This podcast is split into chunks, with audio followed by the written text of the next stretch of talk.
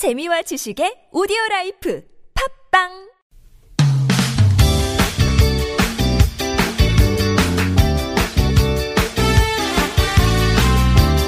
인터넷을 떠다니는 수많은 정보들 속에서 세상 돌아가는 이야기를 살펴봅니다. 전민기의 SNS 세상 빅커뮤니케이션 전민기 팀장님 모셨어요. 어서 오세요. 네, 반갑습니다. 한 살 더 먹은 전민기입니다. 이제 어떻게 되시죠? 앞자리가 바뀌었어요. 아이고 아이고 아이고. 맙소사. 아이고 아이고. 그런 날이 오는군요. 네, 근데 이제 30대? 아, 뭐 그렇게 받아주시면 감사. 40자로 왜 올라갔습니다. 네, 아름답습니다. 부록이네요. 네. 그 어떤 어려움에도 흔들리지 않기를 바랍니다. 감사합니다. 아, 준비된 멘트처럼 술술 나오네요. 어, 뭐 사신 맞이하시는 분들 많아서 아 그래요? 외운 것처럼 이렇게 인사 나누고 있어요. 감사합니다. 자, 오늘은 어떤 주제로 이야기 나눠볼까요? 자, 2019년 트렌드를 좀 간단하게 전망을 해보려고 합니다. 네. 2017년에는 욜로라는 트렌드가 있었고요. 음. 작년에는 소확행이 우리 문화 전반에 큰 영향 끼쳤거든요. 네. 그래서 올해는 또 어떤 새로운 트렌드들이 한 해를 장식할지 음. 좀 예상을 해볼까 합니다.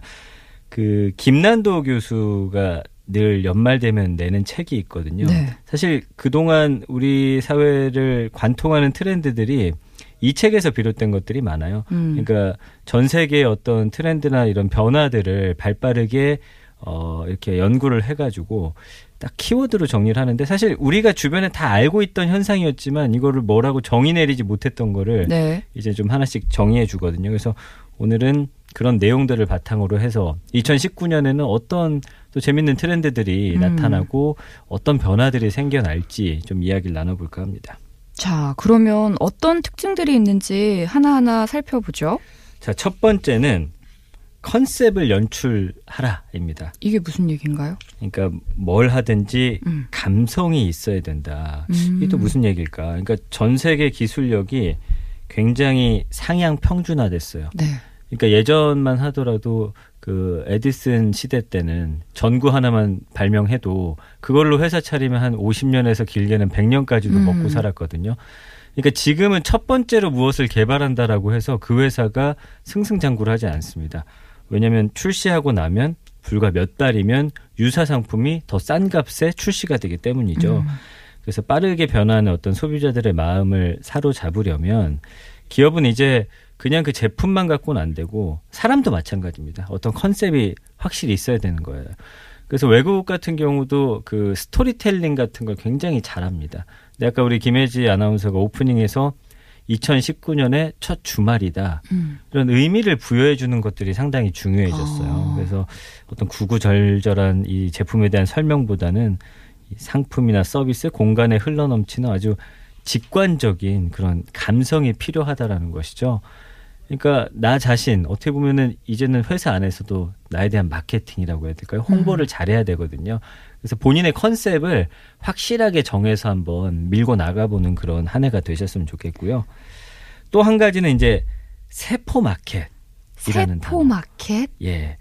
그러니까 요즘에는 사실 취업도 어렵고 그렇다고 회사에서 버티기도 쉽지 않잖아요. 네. 그래서 요즘에는 여러 가지 일들을 한꺼번에 하는 분들이 계세요. 엔잡러라고 하는데 음. 직업이 막 두 개 이상, 세 개씩 되는 분들이에요. 근데 이게 가능해진 게 뭐냐면 어 비대면 결제 수단과 직접 만나지 않아도 통하는 유통의 증가 때문에 가능해졌어요. 음. 그러니까 생산이나 유통 활동의 진입 장벽이 낮아졌기 때문에 직접 판매를 하는 소비자, 그러니까 셀 슈머가 폭발적으로 증가하고 있습니다.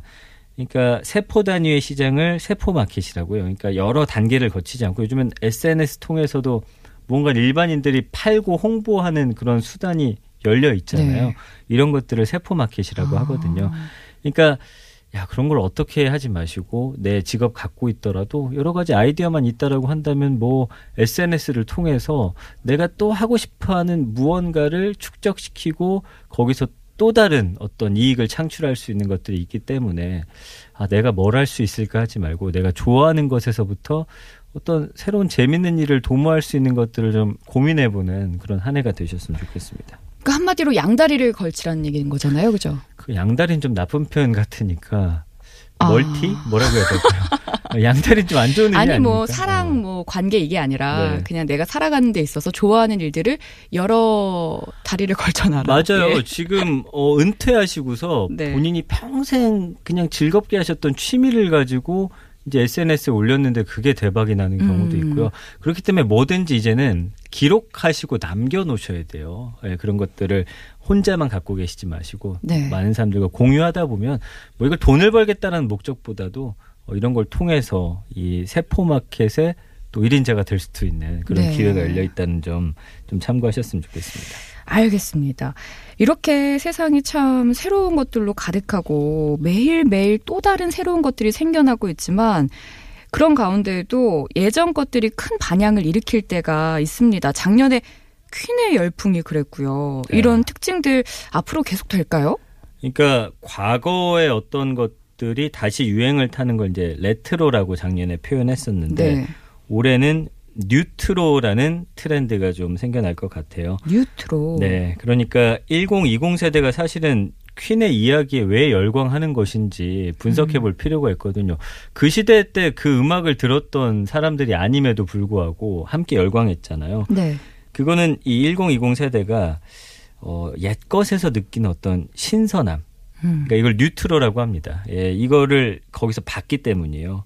그래서 일각에선 경기가 안 좋을 때일수록 과거가 좀 미화된다는 점을 뭐 이 영화의 흥행 배경으로 설명하기도 하는데 그런 면에서 오프라인이나 뭐 카페, 옷가게 등을 중심으로 이런 현상들이 굉장히 번지고 있거든요. 90년대 아이템들 다시 인기 끌고 있고 그렇기 때문에 예전 것 중에서 또 다시 유행은 뭐 10년마다 반복된다고 하잖아요. 이런 것들이 뭐가 있는지 한번 살펴보면서 올 한해는 또 어떤 아이템들이 음. 어, 이 시장을 주도해 갈지 한번 지켜보시면 재밌을 것 같아요. 영화뿐만 아니라 다른 분야에서도 이렇게 뉴트로 열풍이 일 것 같은데 영화계에서도 또 그 데이빗 보위가 스크린에 등장한다는 얘기가 있더라고요. 아, 그래요? 네, 기대가 됩니다. 그렇습니다. 어, 그리고 지난 한 해 안전과 더불어서 우리 사회의 큰 키워드 중에 하나가 바로 환경이었습니다. 한여름 폭염 또 미세먼지 때문에 환경에 대한 관심이 아무래도 뜨거운데요. 이게 근데 하루아침에 드라마틱하게 개선될 수 있는 부분이 아니잖아요. 그래서 그렇습니다. 좀 이런 관심도 앞으로 한동안 이어지지 않을까 싶거든요. 맞아요. 이 필환경 시대라고 해가지고 환경에 대한 관심이 더 뜨거워질 것으로 보입니다.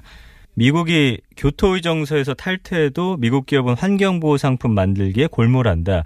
이게 작년에 일본에서 방영됐던 한 다큐멘터리에 나왔던 내용이거든요. 이제는 사실 이 환경과 과학의 어떤 만남이 이 새로운 세대를 또 열어갈 것 같아요. 자동차도 벌써 뭐 전기 자동차라든지 수소 자동차, 하이브리드 자동차 이런 식으로 친환경적인 제품들이 상당히 많이 나오고 있잖아요. 네.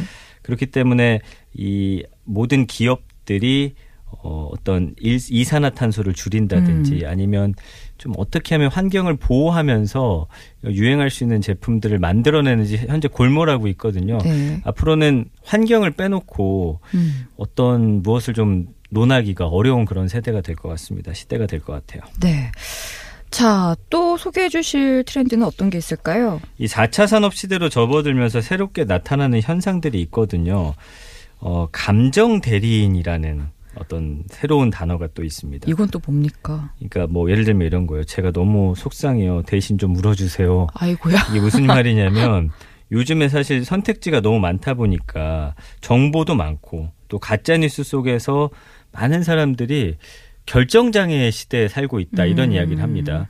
음식 하나를 먹더라도 그냥 아무 가게 들어가서 메뉴 보고서 어 이거 맛있을 것 같아라고 먹는 게 아니라 맛집 검색 한 20분 동안 하고 맞아요. 가서 또 어떤 메뉴가 있는지 사진 올라온 거 보면서 음. 또 고민하고 음. 그러다 보니까 내 스스로 무언가를 결정하기 굉장히 힘들어진 거예요.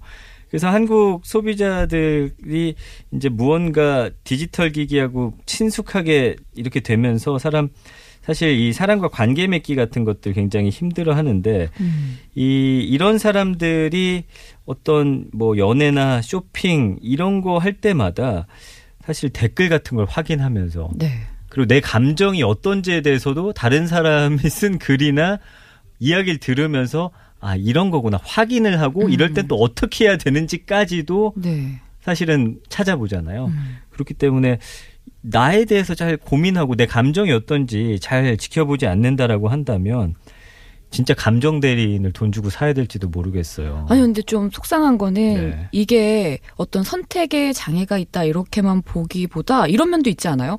실패하기 싫다. 그럴 그런 것도 있죠. 어, 예. 좀 소외당하기 싫다. 대세에 따르고 싶다. 막 먹는 거조차 실패하기 싫다. 이런 게 좀 있는 것 같아서 맞아요. 안타깝긴 그 해요. 요즘에 유행하는 게 이제 액자형 관찰 예능이라고 해서 다른 사람들의 그 일상생활 보면서 함께 즐기는 건데 음. 이런 걸 보면서 우리가 딱 박수 치거나 딱 웃을 때가 내 감정과 비슷하다라는 거. 아, 저 사람도 나, 나처럼 생각하는구나. 음. 그러니까 내 복잡한 감정을 대신 풀어준 사람들의 어떤 심리가 반영된 거거든요. 음. 그렇기 때문에 사실은 좀, 음, 이런 내 감정에 대해서도 그러니까 나에 대해서 좀 잘 아는 그런 한 해가 되셨으면 좋겠다 싶어서 요 키워드는 좀 갖고 와봤습니다. 그렇군요.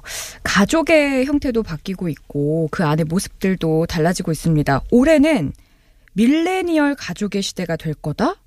이건 네. 또 어떤 내용인가요? 그러니까 밀레니얼 가족은 뭐냐면 음. 그러니까 1980년대 초반에서 2000년대 초반 출생한 세대를 이제 밀레니얼 세대라고 부르는데 네. 이 특히나 가정에서 엄마의 역할이 굉장히 중요한데 음. 이 밀레니얼 세대가 이제는 본격적으로 엄마가 된 그런 세상이거든요. 음. 그러면서 가정 내 모습이 많이 바뀌고 있는 거예요. 우리가 늘 봐왔던 뭐 시어머니나 시아버지의 말에 늘 고분고분하고 그다음에 늘 가족들을 위해서 삼시세끼 맛있는 음. 밥상을 차려주고 이제는 이런 엄마들의 세대가 아니라 내가 왜 우리 그 시어머니, 우리 어, 시아버지 이런 분들을 위해서 늘 그들의 말에 yes라고 순종해야 되고 또 김장한다고 해서 무조건 내려가야 되고 이런 가치관이 사실 바뀌었잖아요. 음. 그래서 이 사람들이 중심이 된 그 가족을 밀레니얼 가족이라고 하는데 그렇기 때문에 여기서 나타나는 약간의 변화들을 좀 지켜보셔야 될 필요가 있는데 그중 하나가 이제 가정 간편식이라는 거예요. 저희 집도 밤에 이제 뭘 시켜놓으면 새벽에 아침에 벌써 재료라든지 와서 데우기만 한다든지 끓이기만 하면 되는 것들로 사실 식탁을 많이 차려내거든요. 그 예전 같았으면 이렇게 하면 어땠겠어요? 이게 뭐 하는 짓이니? 그렇죠. 그렇지만 이제는 굉장히 맛있고 아 이거 간편하고 좋구나. 그러니까 아이들도 그냥 그것을 아무런 거부감 없이 먹으면 이 아이들이 커서 또 그렇게 또 밥상을 차릴 수도 있는 거고 그렇기 때문에 앞으로 이 가정 안에서도 여러 가지 모습들이 좀 변화하는데 올 한 해가 그 또 중심에 있다 이렇게 보시면 좋겠습니다. 저도 이 세대이기 때문에 맞아요. 100% 공감하지만 네. 정말 억울한 세대는 저희 바로 윗세대인 것 같아요. 아 그래요. 본인들은 고생 다 하셨는데 그런 면도 예, 없잖아요. 그만큼 또 받지 못하는 것 같은 마음, 억울한 마음이 들지 않을까라는 생각도 듭니다. 네. 자, 마지막 키워드 만나볼까요? 이거는 작년부터 이제 조금 연결되는 키워드인데 나나랜드라는 이름이 붙었습니다. 라라랜드 아니고요. 아니에요.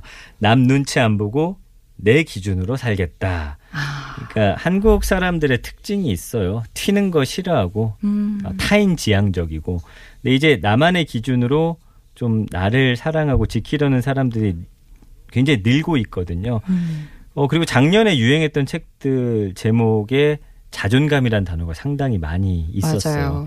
그러니까 말씀해 주신 대로 다 연결된 건데 사회가 어렵다 보니까 이 안에서 살아가기 위해서 막 뭐 굉장히 노력하고 음. 했는데 그러다 보니까 나 자신을 잃어버린 것 같은 느낌. 아무리 노력해도 저 위에로 올라갈 수 없다라는 그런 좌절감 그런 것들이 부작용도 있지만 아 이럴 바에는 나 하나 그냥 행복하게 살자. 예, 소확행이라든지 뭐 가심 소비라든지 뭐 이런 것들이 있어요. 내 마음에서 비롯되는 것들에 대해서 좀 더 귀를 기울이겠다. 그래서 올 한 해 여러분들이 가장 좋아하는 게 뭔지 내 중심을 딱 세워가지고 다른 사람들과 비교하지 마시고 어, 좀 즐거운 그런 1년 보내셨으면 좋겠습니다. 아, 오늘 정말 좋은 시간이었습니다. 2019년을 좀 이렇게 전망해 볼 수 있는 좋은 시간이었던 것 같아요. 역시 전민기 팀장님입니다. 갑자기 왜 이러시죠? 새해에는 칭찬 많이 아, 하기로 덕담 했어요. 많이 해주시기로 했군요. 네. 그리고 오늘 이야기 나눈 내용은 다음 주 지식공유소에서 보다 자세하게 다시 한번 다뤄보려 합니다. 트렌드 코리아 2019의 공저자 중 한 분인 상명대 이준영 교수님과 이야기 나눠볼게요. 지금까지 빅데이터로 들여다보는 세상, SNS 세상 전민기 팀장과 함께했습니다. 고맙습니다. 감사합니다. 저희는 차례로 교통정보 전해드릴게요.